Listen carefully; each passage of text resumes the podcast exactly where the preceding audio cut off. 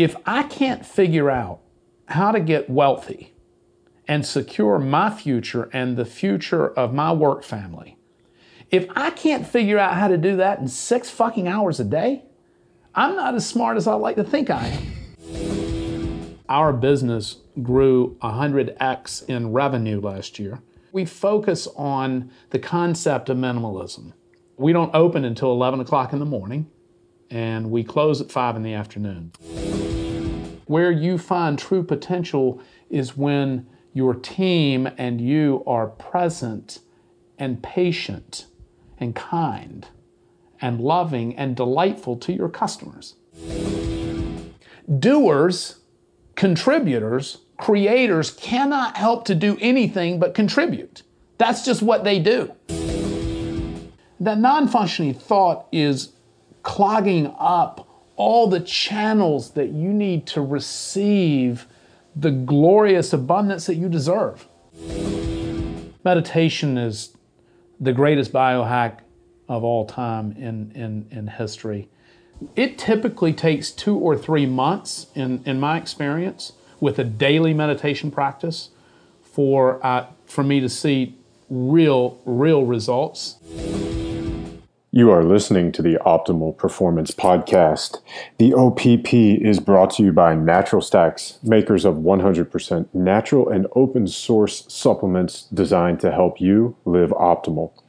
For more information on how to build optimal mental and physical performance into your life, keep it right here listening to the OPP or visit naturalstacks.com.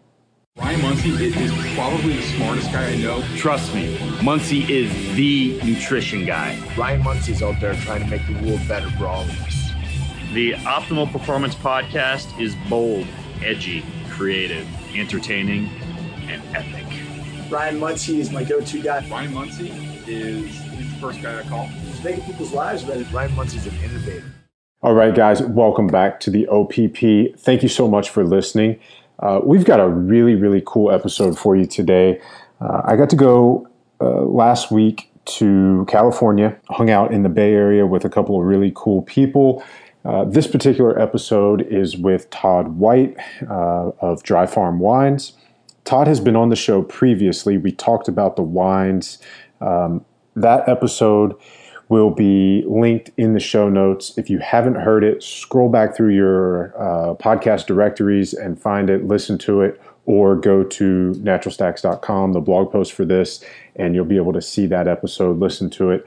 Uh, but on that episode, we talk about what makes the dry farm wines so healthy and so special. Uh, the quick version of that is that they are sugar free, they're keto friendly, they are extremely uh, pure and clean. They're lab tested. Uh, basically, Dry Farm Wines is the only health, um, healthy wine, health conscious wine club. Um, so, all that information is on those previous podcasts. Uh, while you're on the Natural Stacks blog post for this podcast, you'll be able to get links to the books that we talk about. You'll have a link to the special offer that Todd presents for just for you listeners at the end. Uh, I think we talked for about 37 or 38 minutes before we even mention the fact that Dry Farm Wines is a wine club and, and that they make wines. Um, but there is a really special offer for you guys at the end. It's a penny for your first bottle of wine. And all you have to do is go to dryfarmwines.com slash natural stacks. Um, but the reason it took us so long to even bring up wine on this episode is a, like I just said, we talked about wine on the on Todd's previous appearance, uh, but B, we really wanted to focus on what Todd and the Dry Farm Wines family have incorporated into their daily practice and into their business culture. Uh, we talk a lot about inviting abundance into your life and, and how they've built it into their business. Todd calls it the Peace and Profit Manifesto. We're talking conscious abundance. Um, and I got to experience how they incorporate this into their daily routine at Dry Farm Wines. Um, some really fascinating stuff. I'm incredibly grateful for the entire team at Dry Farm Wines to be able to participate in this. Um, it's easy to see why this practice is so is responsible for the extraordinary culture that they have, um, but also the incredible success that they're having as a company. Uh, you'll hear Todd mention that in 2016, Dry Farm Wines grew uh, 100%. Uh, and in 2017, they're growing 20% per month but they're only working six hours a day. They are only open for business from 11 a.m. to 5 p.m. They don't do work emails outside that window. They don't do work emails on the weekend. Uh, they meet at 10 a.m. every day and they start this practice. And like I said, I got to participate in it. We're going to talk about it. So enjoy, Todd. This is a beautiful podcast, and I'm sure you're going to love it as you hear. Uh, Todd talk about these things. Uh, if anybody pops into your head, please share this episode of the OPP uh, with your friends, with your family, with your followers on social media. Uh, get this message out there. More people need to hear this, and more people need to be practicing this in their daily life. Uh, as always, thank you so much for listening. Enjoy the show. Todd, welcome back to the podcast. Thanks for hanging out with us. Oh man, I'm super excited to be back. Uh, I love every moment we spend together. I'm super happy to have you in California. I'm super grateful. We just finished a walk in a thousand acres of vineyard and uh, amazing dose of nature. It's been an amazing morning already. Uh, I got to participate in your morning ritual that you guys do at Dry Farm Wines. Uh, we'll get into that in a little bit. We walked through the vineyards, like you said. You showed me some of the most prized grapes and, and grape plants, vines in the entire U.S. Uh, it, it's been great already. So we talked a lot about abundance and love and the power of vibrating at a really high level. Uh, these are themes that are going to come back as we talk about uh, what you guys are doing at Dry Farm and the message that you will be spreading uh, very soon. Um, and, and, we're happy to be maybe the first place that you've shared it. So, um, before we get into all that, I want to start with you know we, we made the joke um, you know you you found it at 50 um, i may have found it at 28 or 30 um, and and we said you know imagine finding it at 22 or 23 what was the moment for you what was the turning point for you at 50 or, or whatever the exact age was where you realized what i've been doing isn't working i need to make a change? Well i mean I, I had had a very successful a very successful financial history employing the techniques that I later came to learn were what we call the law of creation. And so I was already practicing, we're all practicing the law of creation. The question is whether or not our creations are intentional and deliberate. And our intentions are, are founded in an understanding of the vibrations and the frequencies that surround us in the universe all the time. And so we're always creating. So, that being said, you know, early in my business career, I had um, taken, I'd done all the usual suspects for self help Tony Robbins, Zig Ziglar, Brian Tracy. Um, I had read um, all, just tons and tons of, you know, uh, Napoleon Hill's work. Um, so, so I had followed, I, I had already was on to the concept that we become what we think about. I was, I had practiced that not as intentionally as I've come to learn the practice now, but I was already practicing it. As I said, we're all practicing creation, whether it's intentional, whether it's at a high frequency or a low frequency. Mm-hmm. We're all practicing all the time. But I had used it intermittently, not really understanding the power of the practice in the law of creation my entire life. But fortunately, since I had read some of these books and followed some of these leaders who were on a higher frequency, I, uh, I had used it not quite knowingly, but I had used it to create quite a bit of success. And uh, but I didn't use it throughout my entire practice of my life. It was really targeted and focused at financial achievement. Mm-hmm. Unfortunately, in our country, and what has become now a global problem, we associate the word success with financial achievement. And they're two very, very different things. And so most people who have financial achievement are not successful, in my view. They have been able to collect money. Collecting money and being a financial, having financial acumen uh, doesn't make you a great person. Right. Right. right. And so, unfortunately, that's the barometer of which we've attached success to, is whether or not you can make money. Uh, oftentimes, people who make money are, are quite wicked and miserable, right? So, um, but anyway, I, I had been pretty successful and founded eight companies. I've been self employed since I was 17. And uh, in my early 50s, I faced the first and really only disastrous business failure of my life. Of course, you know, we fail all the time as we innovate and try things. We're always failing. But I, I had a deep, deep, disastrous failure where I lost a bunch of money, um, lost money on behalf of friends of mine um, in a situation that I felt I shouldn't have allowed to happen, but as it turns out, I created it uh, through the law of creation. Right. Uh, I was pursuing a business in the wrong place with the wrong people for the wrong reasons. And that all manifested itself in one grand disastrous failure. It's the best thing that ever happened to me. It was also the most difficult thing that's ever happened to me in my adult life because I really took it personally. I really embraced and felt a deep sense of shame and personal failure. To feel guilty is one thing for having done something, to feel shame is to be something, right? Mm-hmm. And so I was just in a deep, dark, deep, dark place for many, many months, just paralyzed in darkness. It was from that darkness that I discovered meditation. I was going to say, I mean, anybody who knows you today knows a completely opposite man. You're filled with love and light. I mean, what was, how did you turn that around? Well, I am light now, but it was a very dark time. I was listening to a Tim Ferriss podcast. He was interviewing Arnold Schwarzenegger, who talked about the power of meditation. I have followed Tim Ferriss's work for some time, and he has talked about meditation for some time. I had tried to meditate before, uh, unsuccessfully, for the same reason that most people stop doing it. It's because they can't stop thinking. Um, or the other most commonly used reason is I don't have time. And, and, what I would tell you is the person who says they don't have time to meditate needs meditation the most. Exactly what I was going to say. Yeah. So, but anyway, I, I was in such a desperate, dark place that I was willing to try anything to get well. And I was I was not working.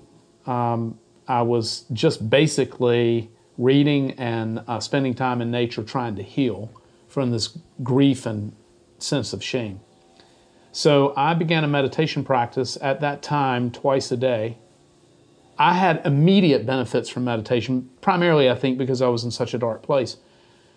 Um, I continued twice a day meditation for probably uh, several months, three or four months. I now only meditate in the morning most days. Um, but that meditation practice began my awakening and uh, my uh, journey toward uh, enlightenment. So you mentioned trying meditation before and it didn't work. what made it different that time or at that time in your life? Well, uh, because I was in such a dark and desperate place. And it did bring me immediate relief from that desperation. I felt immediate healing day one. Now, in our practices, and I meditate with a lot of young people now who work with us, and we were talking about this on our walk, mm-hmm. we it typically takes two or three months, in, in my experience, with a daily meditation practice for, uh, for me to see real, real results in these young people who have joined our team and started our daily practices. Um, and so I think it's I think it's really two or three months before you begin to. I'm talking about a daily 20 to 30 minute practice every day. So it's one of those things. If people are going to commit to it, they really have to commit to it. I'm going to do it daily. I'm going to do 20 or 30 minutes, and I'm going to do it for two or three months, regardless of what I do or don't experience after a week. Uh, on our walk, you mentioned how amazing it is to see the transformation for, for young folks at 22, 23. What are some of the things that, that you see, maybe not on a like an individual personal basis, but just in terms of energy change and uh, expression of who they are? I, think I think it's most notable in that you see um, you see a, a, a, you see the vulnerability window rise, right? So they become much more vulnerable. They become much more authentic to their true self, right? We talked about this on our walk as well. So, you know, at what point do you discover, at what point do you stop believing in the narrative that you need to be what people think you should be, right? Mm-hmm. And you start just being you, mm-hmm. right? And, and being you, finding your true self and having the courage to be you, right, is, is a huge step forward. And so these practices of where they're making themselves vulnerable, and we talk about concepts like love and non-judgment and unconditional love and surrender, right? When you when you reach a place through a practice of really quieting the mind down. So what meditation does is it, it trains your mind to slow down and to be quiet away from incessant thinking or what I call the trauma of thought. And most of that is negative. Well, we're, most of us spend, you know, neuroscientists speculate that we have around 65,000 thoughts a day.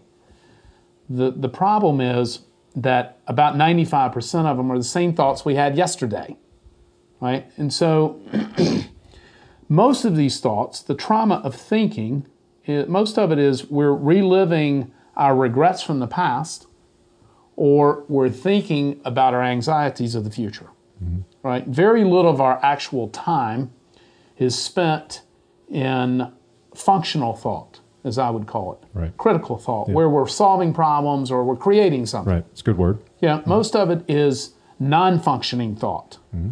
That non functioning thought is clogging up all the channels that you need to receive the glorious abundance that you deserve.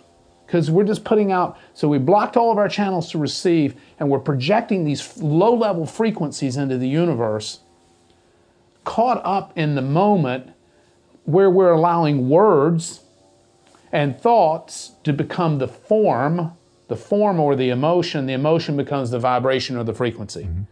And so, words, when I say take form with a word, let me use an example. I used one this morning, but I quickly corrected myself. But let me use an example. Um, you're having a conversation with someone and you say, I'm going to be disappointed if, right? Well, by programming that frequency, a low level frequency like disappointment, Right. Which is a negative emotion, by using that phrase, that phrase is going to take form, right? And when you take the form of being disappointed, your frequency is going to is going to go down. So even so, I don't use, or when I do use, you asked me about a vendor this morning who we share in common. I'd love to put them out there on this podcast, but uh, but I'm going to take a higher frequency than that. Uh, you asked me about a vendor, and I described to you that I used the phrase. I said, "We're super unhappy with them," and then I stopped and I said, "No." because I don't possess the emotion of happiness or unhappiness. So let me rephrase this, right? So I want to back that up because the only the only emotion that I want to vibrate is love, gratefulness, and being present in the moment, right? I don't want to I don't want to project a low level frequency into the universe because I also not only do I believe in the law of creation, but I also believe in the law of attraction. And so, like energy, like fields of frequency, reflect back and collect the same frequency. Uh, One hundred percent. We should have just been mic'd up on our walk this morning. Yeah. Uh, but you talked about, uh, or, or we discussed on our walk, you know, how when you are surrounded by love or when you are feeling gratitude, uh, gratefulness, it's it's impossible to experience fear or doubt. You explain that a little bit. So it's it's quite common sense. It's what we call the law of light. And the law of light works like this. Darkness in the presence of light cannot survive. So when you bring light to darkness, darkness cannot exist. The same thing is true of fear when we bring love to an environment of fear, fear can no longer exist in the presence of true felt love. The same thing with anxiety and gratitude, or gratitude and fear. Anxiety is just fear vibrating, right? So, anxiety is a frequency or an emotion. Emotions are created when we have a thought that's fear based, right? Uh, well, emotions are created from, from any thought, but but in this case, if we have a fear-based thought, the expression or the The, ex- the, experience of that feeling is the emotion. is the emotion. Right. That's the vibration. That's anxiety. Well, in the presence of gratefulness, anxiety cannot exist. And we used an exercise this morning or talked about this. If I'm feeling, and we all suffer self doubt, we all have fear based feelings, no matter how well trained we are, we all experience them. The question is, how do we react to them, like correcting my word and form on unhappiness or or how do we correct the, the, the form? And so if I'm feeling self doubt, um, which we all do, or I'm feeling some fear based anxiety of the future, which I will tell you is quite rare, but I have a practice that I employ probably 40 or 50 times a day where during that moment I will look at something beautiful, could be anything, a piece of art. For me, it's normally a, some kind of nature. And I'll just focus on the beauty of that object and how grateful I am to experience that beauty in this moment right? And that immersion in gratefulness will quick will quickly create what I call a pattern interrupt, right? Mm-hmm. So the pattern interrupt, the disruption to that pattern of thought, is to invite gratefulness into your life, or to think of how much you are loved or how much you love someone else. These are pattern interrupts. So when we bring gratefulness, appreciation, love, when we bring that into our thought and feel it in our heart and that vibration, right? We have to believe in it. You know, I I love the proverb that we must first be before we can do. And before we can do, and to the extent to which we can do, depends entirely as to what we are. And what we are is determined completely by what we think, believe, create, and vibrate. And so we must first be. This is the power of meditation. You know, we must first be. But when we when we immerse, the reason I mentioned that that that thought was that it's not enough to just think about beauty. You must immerse yourself in the gratitude. You must feel the vibration. Mm-hmm. So to think is not enough. We often hear the phrase, as a man thinks, so he becomes, and there's some truth to that. But as a man becomes is really what he believes and what he vibrates and what he creates in those vibrations. That's what he becomes. It starts with thought, but it, that doesn't complete the circle of getting there. Uh, that's all so beautiful, and it's it's such a perfect segue into how you guys are implementing conscious abundance into what you do at Dry Farm Wines. Talk about how instead of focusing on what you're creating, you're focusing on who the people are in your team and how that has translated into enormous success and how that sort of flies in the face of you know the, the typical Silicon Valley, even across the spectrum, entrepreneurs, uh, you know, grind, grind, grind, hustle, hustle, hustle. Yeah, we. So to give some context to to that success, and I've grown a number of successful businesses, none of them anything like this, uh, and I attribute and contribute nearly hundred percent of our success to our uh, conscious abundance practices, and we'll talk about those. But to give some context, our business grew 100x in revenue last year. Um, it's a real business. It's profitable. It was profitable from day one. Um, and and just yesterday, when you arrived, I'm glad you came to town. Just yesterday, we set an all-time one-day uh, new revenue record. Um, so uh, thanks for coming. Oh, my I- pleasure. I, I hope you'll come back again. Absolutely. So anyway, we we we do not strive. We constantly talk about this. Uh, first of all, we don't open until eleven o'clock in the morning, and we close at five in the afternoon, So you're only open six hours a day. Monday through Friday. No work email outside that window. No work email on the weekends. No voicemails. No. S- still amazing growth, growth that any business would kill for. Um, we don't focus on we, we, we, we focus on the concept of minimalism uh, no group emails no after hours emails no weekend emails no voicemails. I don't respond to emails with a thank you or a good job. Everybody knows that i love them and know that they do a good job. So we're trying to minimize and create a, a- an environment of peace so that profit can expand. Profit will expand in the presence of peace. What, what constricts profit is this striving and this overworking and, and believing that to work harder, longer hours is going to create more prosperity. And that certainly there are examples where that happens. But those are, and I have been in, I have led uh, those environments. they never reach their tu- true potential because they're only supported by this by this desperate striving, right? And so, which is very unhealthy.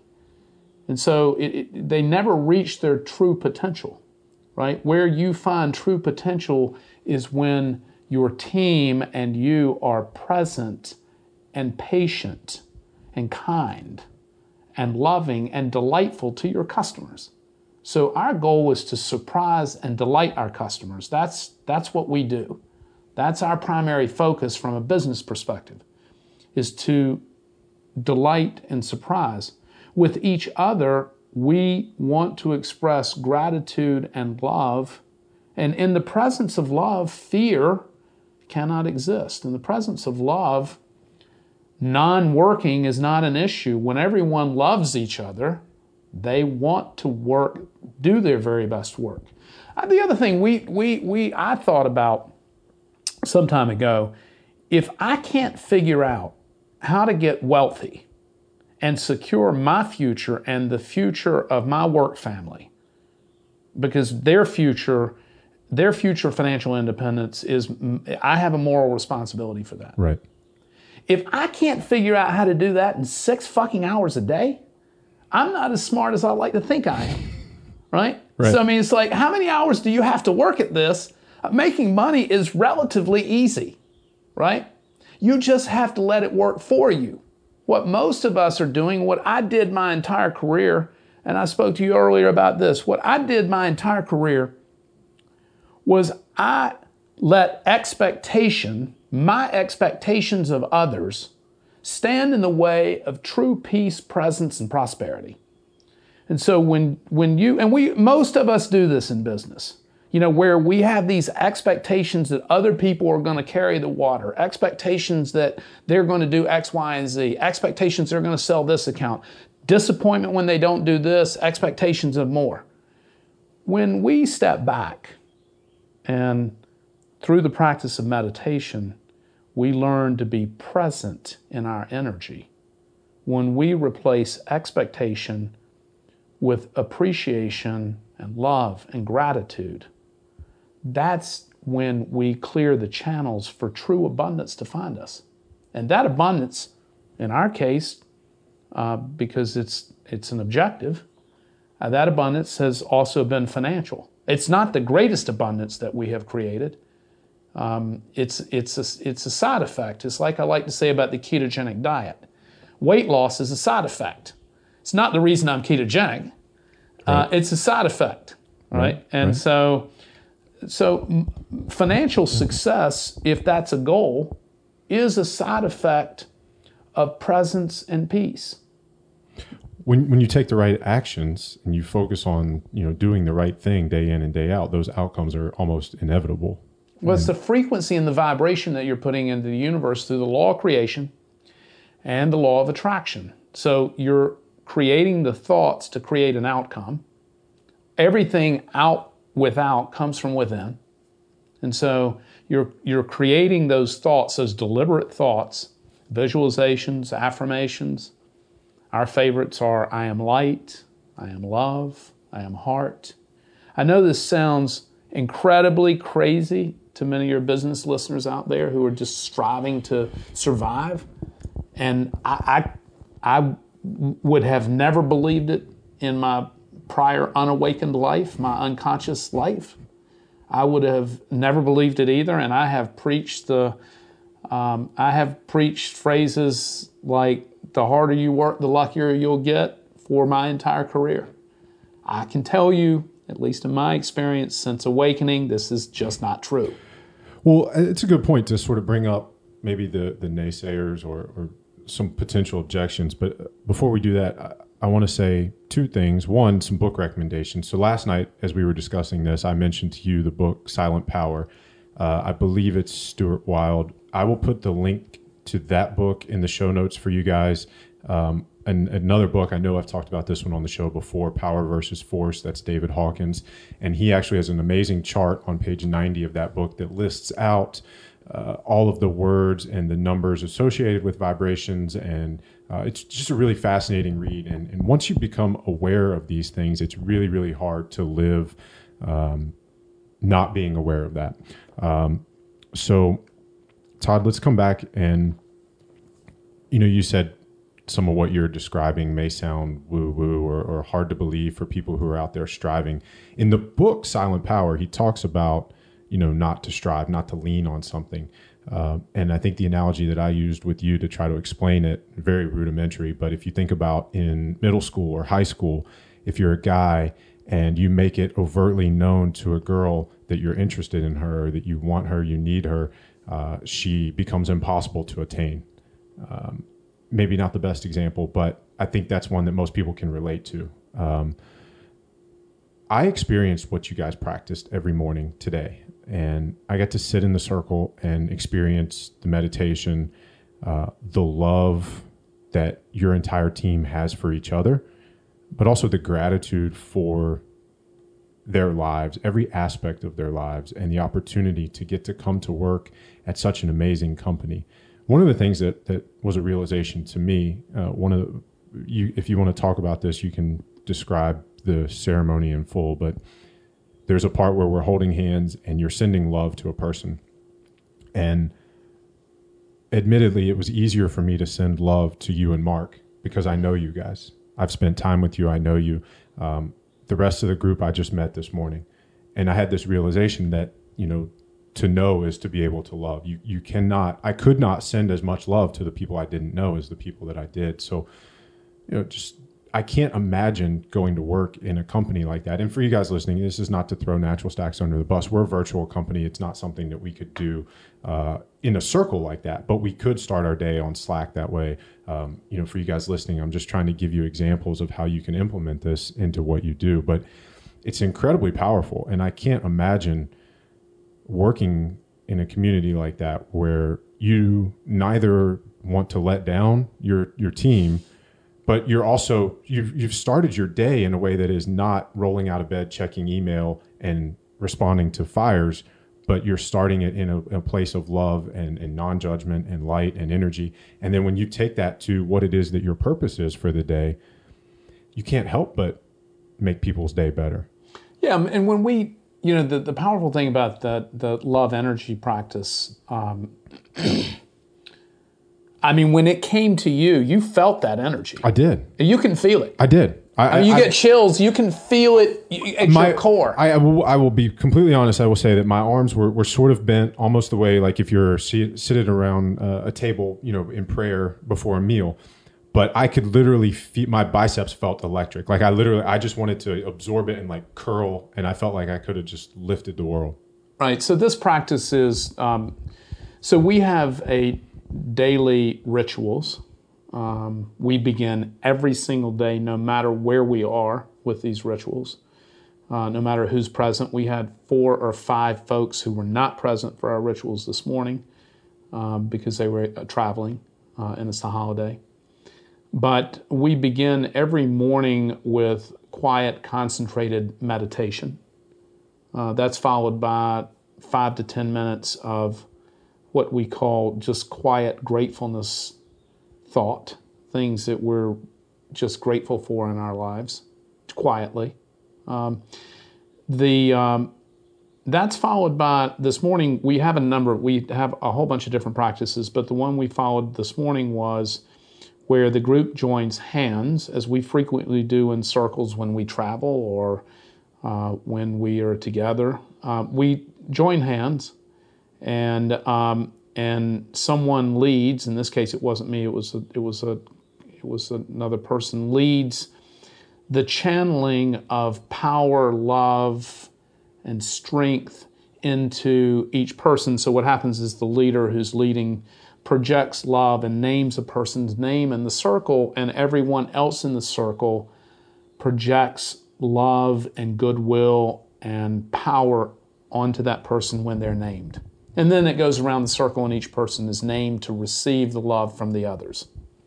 Well, when you're named and the energy is directed to you, you can feel this massive, massive jolt of love energy and just, I get sort of, I get sort of chills and tingles in my, you know, in my core just throughout my body, mm-hmm. you know, just vibrations Right. And it's it happens every single time. It's not coincidental, right? I don't get the same feeling when other people's names are called. I'm just focused on projecting love to them. Then finally, the way we wrap up these sessions, and these sessions typically last 30 minutes to an hour. So we our daily schedule is while we don't open for business until 11, we meet at 10 o'clock in the morning. So prior to 10, everyone is practicing their individual rituals. So we all belong to the same gym, which happens to be next door to our office. And um, so, uh, and the company pays for everybody's gym membership, and everybody at, that works, everybody that we work with is kind of ripped out. And You guys are incredibly uh, picky about who joins this community. You- we are. have- I'm going to tell you about that in just a second. Okay, So, okay. but I wanted to. So after in this, so the, finally the way we wrap up this practice daily is, um, which goes on between 10 and 11 o'clock in the morning, is what we call gratefulness therapy, and that's where everyone just individually, while we're still in a meditative state, all this is occurring. Usually in our conference room. This morning it was in out in nature. Sometimes we go to nature, but it's usually in our conference room. Lights are out, candles are burning. Um, and this gratefulness therapy, I think, is the single most important practice next to meditation, which is we go around the circle and we, each person talks for one to three minutes about what they're grateful for in this moment. Right? And that's always something different every day. Mm-hmm. There's sometimes common themes, but this outward expression with your peers, you know, this outward expression is very, it's very powerful you know, and, and, and it lowers, it really creates a window of vulnerability, mm-hmm. right? Because you're in a flow state. It's, it's kind of, you're just rapping. It's not, it's not something that's planned. Nobody thinks about what they're going to say. They just riff whatever they're feeling grateful for. But uh, to address your employment question real quickly, because we do have a really incredible, um, we, we have an incredible interview process. Our interview is, uh, is four days and uh, it involves a number of these rituals and meditations together. Uh, it involves um, um, it involves cooking a meal together and shopping together. It might be the single most important part of the interview. You've told me why, but I, I want to know why. Tell our Well, listeners. It starts with a trip to the market, right? And it's me and the candidate, just the two of us in the market. And I'm going to set up scenarios in the market to see how the candidate responds, right? I, I might, if I have a cup of coffee, I might leave it sitting somewhere. I'm going to see this candidate notice and get it. Uh, I may drop something on the floor. I want to see if the candidate reaches down to pick it up. My most famous test in the market is at the olive counter, where I get out small containers and start putting olives in them or other uh, artichokes or, or whatever. I intentionally set them on the edge right in front of the candidate and I leave the lid off. Every great candidate will immediately get a lid and put it on the olive, right? Now, here's why doers, contributors, creators cannot help to do anything but contribute. That's just what they do. They're looking, they have a third sense of looking for an, uh, an opportunity to contribute, to create, to be of service. I want to work with people who want to be of service. And I don't have time right now at this point in my career. I don't have time to teach that.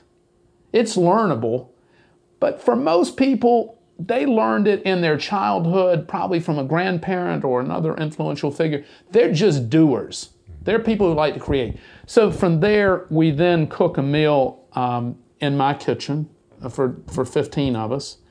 Uh, sometimes there'll be two or three of us working. Oftentimes it's just me. And um, I have the great fortune of working with most amazing cooks. Almost everybody on our team is an amazing cook.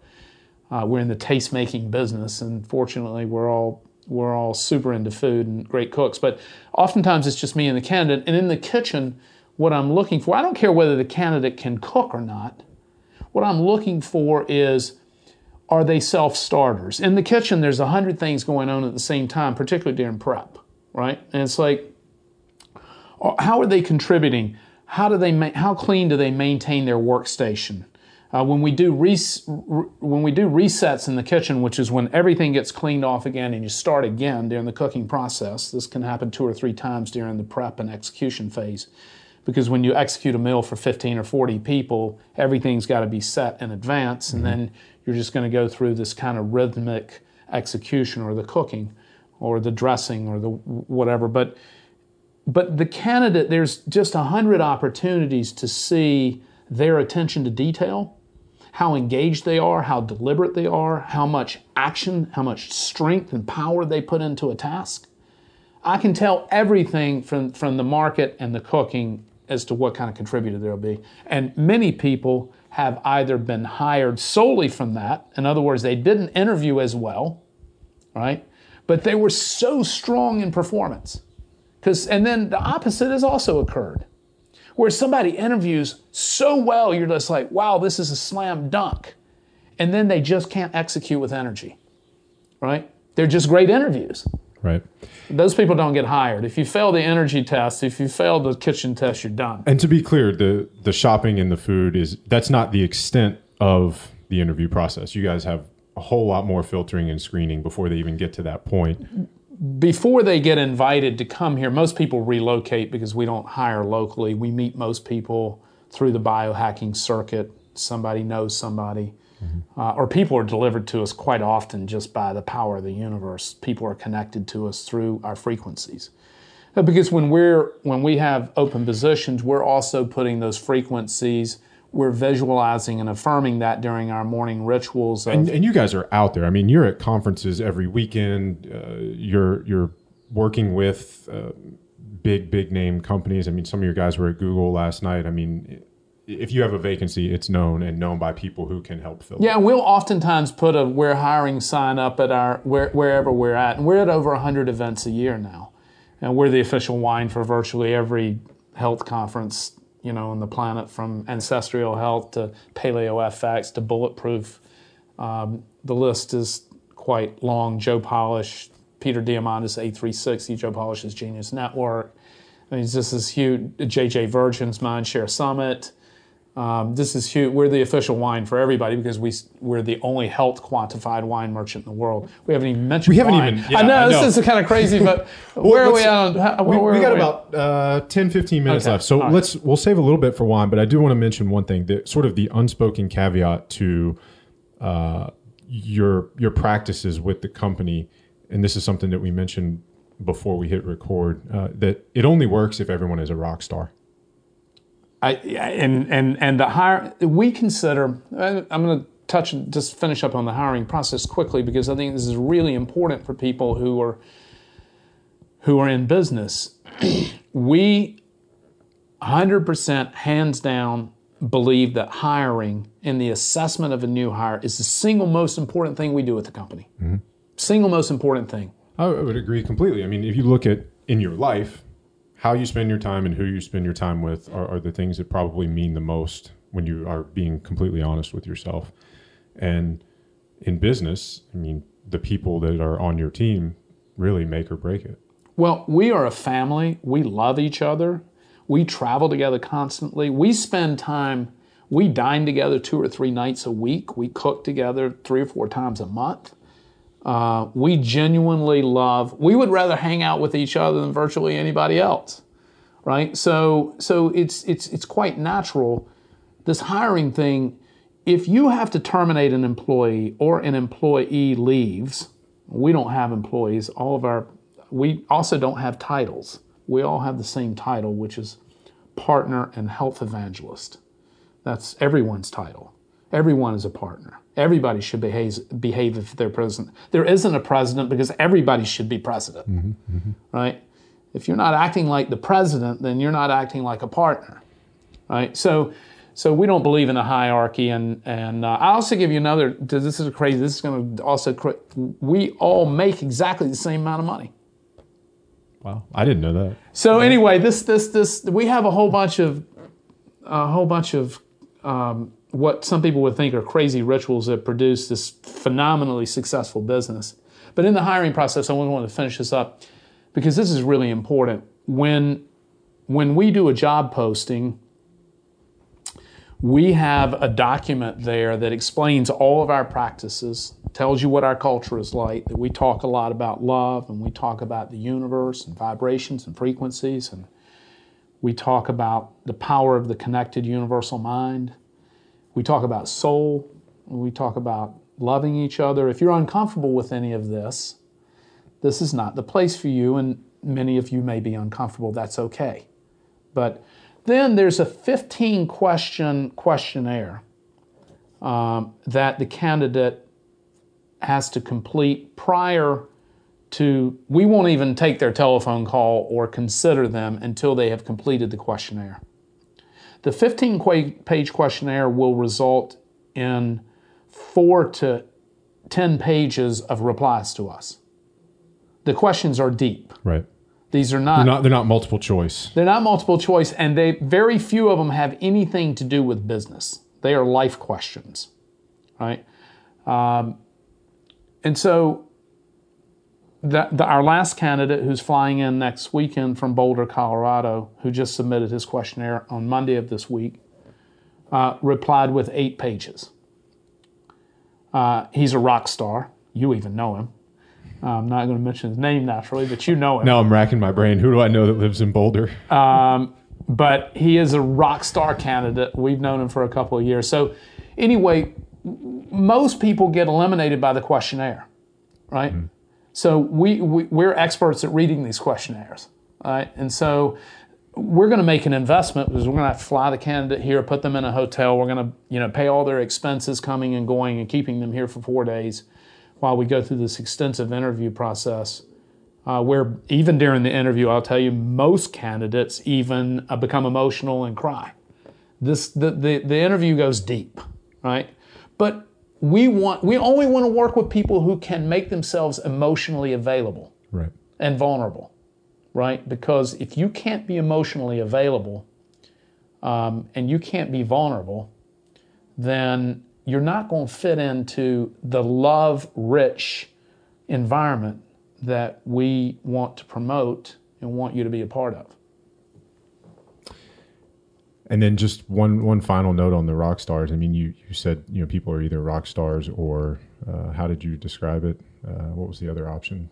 Uh, the rock stars have to carry the water for the people who don't. I think. Well, I mean, the, the, the, the, the thing is, every for most of us in every organization, and this is true certainly for every organization prior to these practices that I managed and developed and built as well, this was true. It's certainly true in corporate America. 20% of the people are doing 80% of the work, and half of the people are constantly covering for the other half, right? And those people know who each other are, right? I work with rock stars. Every single person I work with is a rock star. No one, everybody is contributing at the same level, which is why we all make the same amount of money. And with 100% of your family or, or workforce operating at the incredibly high level they are and being as productive as they are, you're getting more done in a six hour workday than most corporate Well, we also don't eat are. lunch. As you know, we're, we're, we're true. all, I, I'm 24 hour intermittent fasting. Most of our guys are 18 to 24 hour intermittent fasting. So, you know, so we don't break for lunch. So we pick up an hour, an hour and a half there. The, uh, so yeah, I, I would also say this, and this is something we, we talk about as well in the importance of hiring. If you have to terminate an associate, in our case, we call each other family. We don't use the word employee, but let's just use the word employee for the basis of the way most places work. Because there are people who would definitely think that calling yourself a family is is is not a good thing and doesn't enhance productivity for us. It works perfectly that way. It may not work in a large organization. I don't know. Our objective is not to become super large, but but if you have to terminate an employee, one of two things happens. It's never the employee's fault, ever. There are only two things that could have happened uh, to that employee who you had to terminate or who quit. They're both the same. Termination, whether it's voluntary or involuntary. Either you did a poor job of assessing the candidate or you did a poor job of managing them once they got there. Those are the only two options which result in, uh, in, a, in, an employee leaving voluntarily or involuntarily. Either you failed to assess or you failed to lead. Uh, no other option exists. All right, let's talk about Dry Farm Wines. Oh, for a minute. shit, the guys- wine business. You guys actually have a product.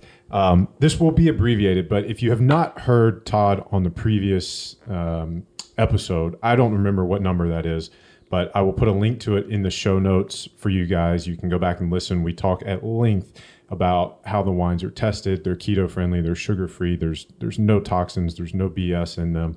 Um, and also, if you're listening on SoundCloud or, or iTunes or Stitcher, just scroll back down through and and you'll find Todd, and that's an amazing episode. But Todd, what's new with Dry Farm Wines? Uh, what would you want to tell our listeners? Oh, wow. Um, gosh, we're about to roll out our ketogenic product, food product line. Uh, so we're deep into the ketogenic world. Super excited about that. What can you tell us about that? Is it well, too early. Yeah, it's too. It's it's, it's coming soon. It's Okay. coming soon. We've got some proprietary products that are really exciting. Now, it won't. Will it be under the same umbrella? Will it have a I different? know it's under it's uh, under our brand Keto Well. Okay. KetoWell.com. Okay. Uh, Dry Farm Wines, wow, as I said earlier in the podcast, phenomenal growth, biggest sales day in the history of the company just yesterday. Um, just um, amazing abundance, so much love for our customers, so much love from our customers.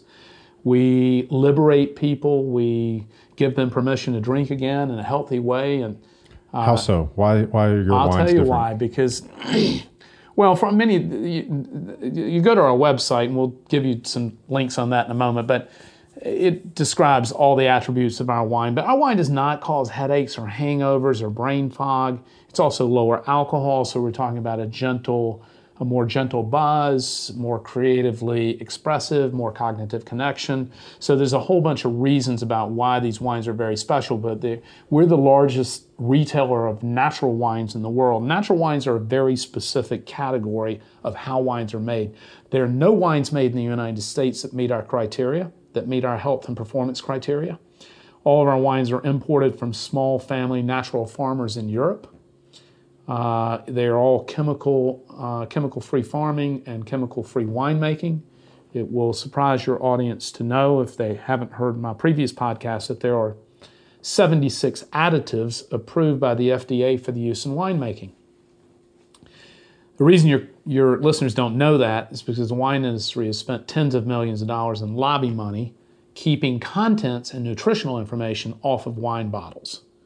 So, wine is the only major food group without a contents label on it. I would submit to you, if it's what they will want you to believe that it is, which is fermented grape juice, which is not what it is, uh, that's what our wines are.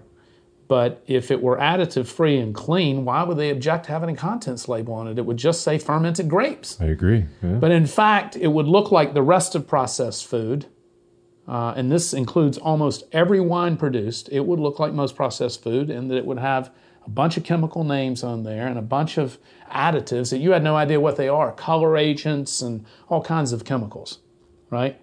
And so, uh, co- color agents are commonly used um, because Americans believe that the darker a red wine is, the better quality it is. And there's no truth to that statement, but that's just a prevailing thought. Um, so anyway, the, the, they also believe that the more they pay for a wine, the better it is. There's also no truth to that. In fact, our wines are value priced. Our wines average just $22 a bottle, which is an extraordinarily value driven price for a handcrafted fine wine product. right. So anyway, the, these all natural wines are just completely grown in rich, biodiverse, living soils. You know, chemical free. In fact, Roundup, glyphosate, is the number one used herbicides in, in U.S. vineyards. It's illegal in Europe.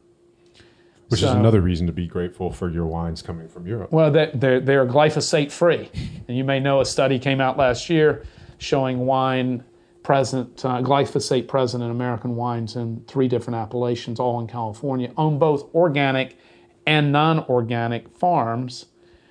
Our company, Dry Farm Wines, means that none of our vines are irrigated. And we could talk for 20 minutes on that topic, but how they believe glyphosate is getting in the, in the wines on organic farms is through irrigation, through the water table. Wow. Bad news for all of us. Yeah, yeah, because it's going to get into everything, not just wine. That's right. And so, but but anyway, so we we're, again just to wrap the wine thing up, we're the only health quantified. We test wine for toxins, including uh, mycotoxins, ochratoxin A, um, sugar. Our wines are sugar free. Not all natural wines are sugar free. We only consume sugar free wines because we think sugar is the number one consumed toxin in America.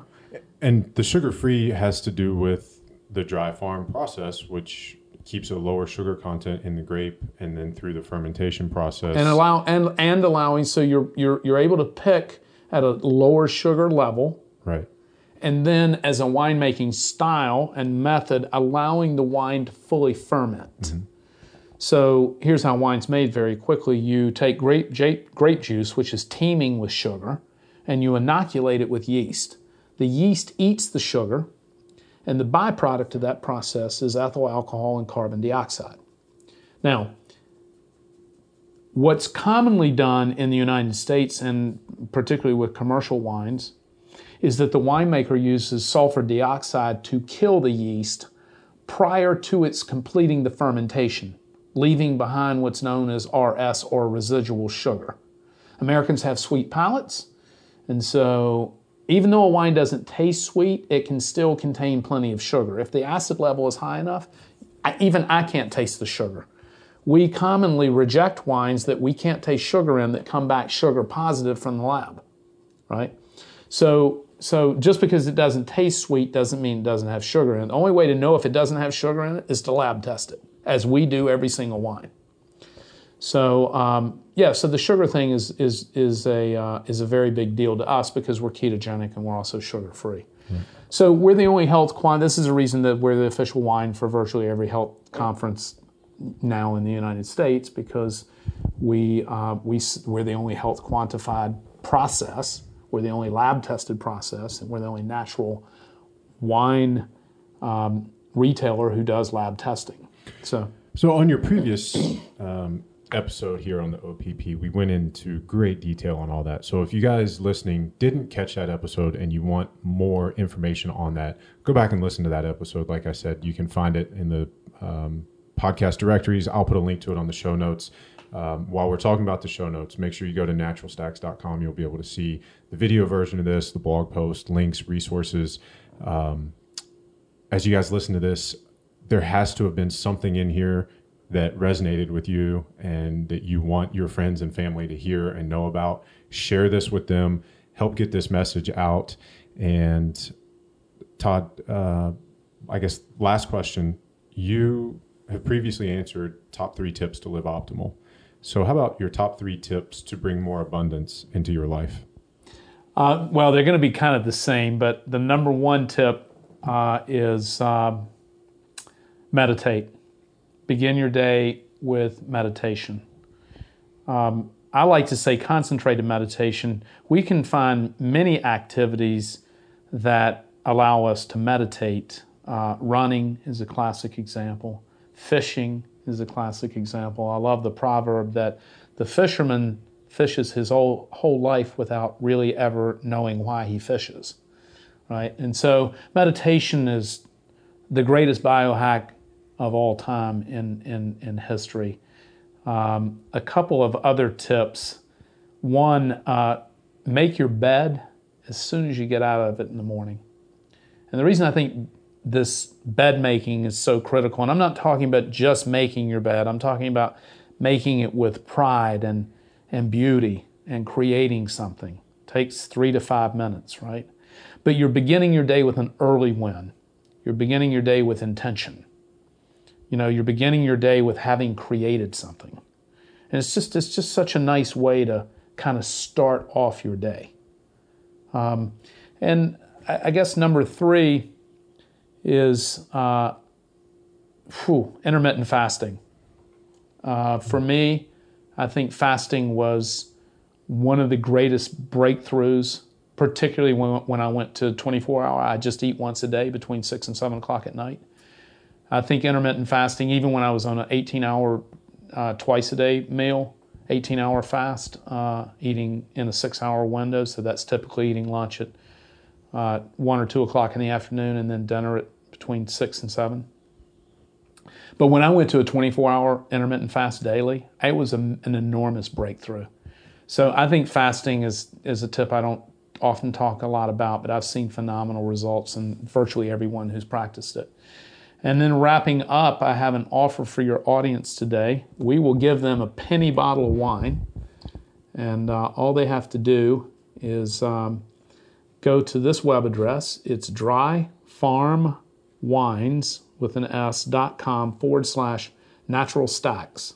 Again, that's dryfarmwines.com forward slash natural stacks, and they will find a penny bottle of wine and uh, I hope that they will enjoy the health benefits that we all enjoy from drinking copious amounts of this delicious wine. And in closing, I love you. I love having you here. Uh, I want to project just deep love to everyone in your audience and have them be in a state of gratitude and love for this moment. And uh, I'm super, super grateful that you had me on today. And I look forward to your next visit. As do I. Todd, this has been amazing. Thank you for sharing your time, uh, for sharing your practices, your advice, your wisdom. For you guys listening, hope you enjoyed this one. Uh, take advantage of that penny dollar or penny bottle of wine offer, and uh, we'll catch you guys on the next episode. Thanks for listening. Thanks, Todd. Thank you.